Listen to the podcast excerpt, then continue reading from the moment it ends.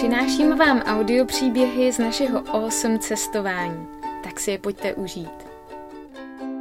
Nadešel den D, Defender Departure. Náš Rasty už je hotový. Má vše, co potřebuje, nebo co jsme si mysleli, že je potřeba, na naši velkou expediční cestu z kanadského Ontária až na Aljašku. Úložný prostor je zaplněn naší výbavou, pod sedačkou je nářadí pro nutné opravy, máme sebou i startovač baterie, až budeme daleko od civilizace a otočení klíčků nedokáže nic víc než slabé zakuckání motoru. Máme i kempingové sedačky, protože už jsme velký holky a neodmítneme nějaké to pohodlí. Mezi dvířka poliček se nám krásně vměstnala malá polystyrénová lednička. A už jsou v ní dvě piva. Je tedy možné, že ledničku budeme spíš používat jako termosku, protože venkovní teplota se pohybuje stále kolem nuly. Máme ušité a navlečené závěsy. Máme natankovanou první plnou nádrž. Máme pojištění i podepsaný papír o propůjčení auta. Máme staženou mapu. Stavili jsme se s Rastym u zdejšího pana faráře a ten na něj při krásném požehnání na cestu vypotřeboval půlku kropenky se svěcenou vodou. Takže už na něj nemusíme plítvat whisky a raději si ji dáme, až nám bude zima. Teď už nás ale nic nedrží, abychom nemohli hned teď nasednout a vyjet. Tedy kromě předpovědi počasí.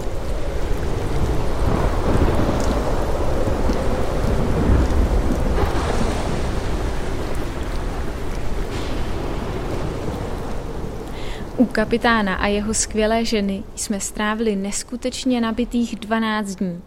A za tu dobu jsme stihli zažít Blizzard století, sněhovou bouři, která přinesla přes půl metru nového sněhu, který zvýšil závěje na úctyhodné dva metry. Zažili jsme slunce i vítr a teď na konci dubna hlásí novou bouři. Jenže zůstávat tu další tři dny a čekat, než se přežene, to už nám naše natěšená srdce nedovolí. Rasty je hotov, takže jsme i my. Čekal nás poslední večer v teple překrásného srubového domku ve společnosti dvou nesmírně laskavých, radostných a milých lidí. Zítra ráno se vyráží. Večer jsme ještě prošli poslední detaily a protože v Rastym bylo pořád nečekaně hodně místa, přihazoval kapitán další nezbytnosti, které sebou musíme vzít.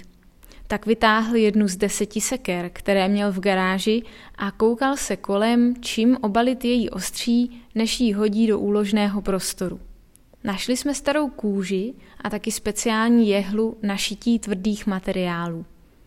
Ten večer se po jídle nezapnula televize, ale zůstali jsme u stolu a společně tvořili – Alana se učila vypalovat do dřeva, já s kapitánem jsme každý dělali kožený obal na sekeru a Alča usnula u krbu.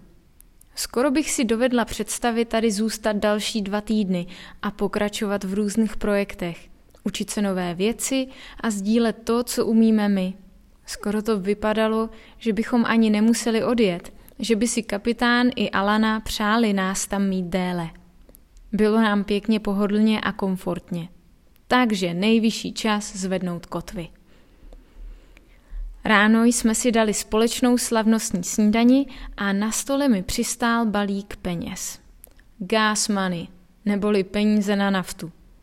Na můj nechápající výraz se kapitán usmál a ukázal na velký zarámovaný obraz, který jim visí na zdi. Před rokem jsem pro něj malovala přes metr veliký akvarelový obraz jeho hydroplánu na jezeře a poslala ho zabalený v tubusu přes oceán až sem. Víš, moc se nám s Alanou líbí.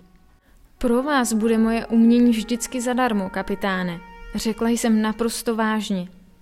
Neslyšel ale na nic z toho, co jsem namítala, a když pak řekl, že si moc váží mého umění, vhrkl mi do očí slzy. Jak jsme se objali, poplácal mě po zádech a dodal, že si u mě stejně ještě nějaký obraz objedná.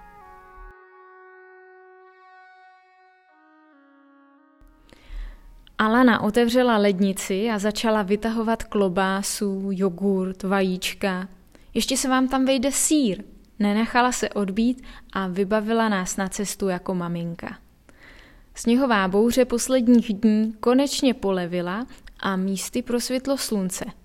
Rasty už čekal v celé své kráse před garáží a my nasedli do auta s novým pocitem, že ten pohled ve zpětném zrcátku minimálně půl roku neuvidíme. Otočení klíčkem a motor rozezněl první tóny našeho dobrodružství. Kapitán a Alana mávali, Rusty troubil, my se smáli od ucha k uchu a roadtrip Kanadou až na Aljašku právě začal. Trvalo nám to celých pět minut, než nám opravdu došlo, že vyrážíme směr severozápad a už se nevracíme zpátky. Po čtyřech měsících v Severní Americe se rozjela naše expedice naplno.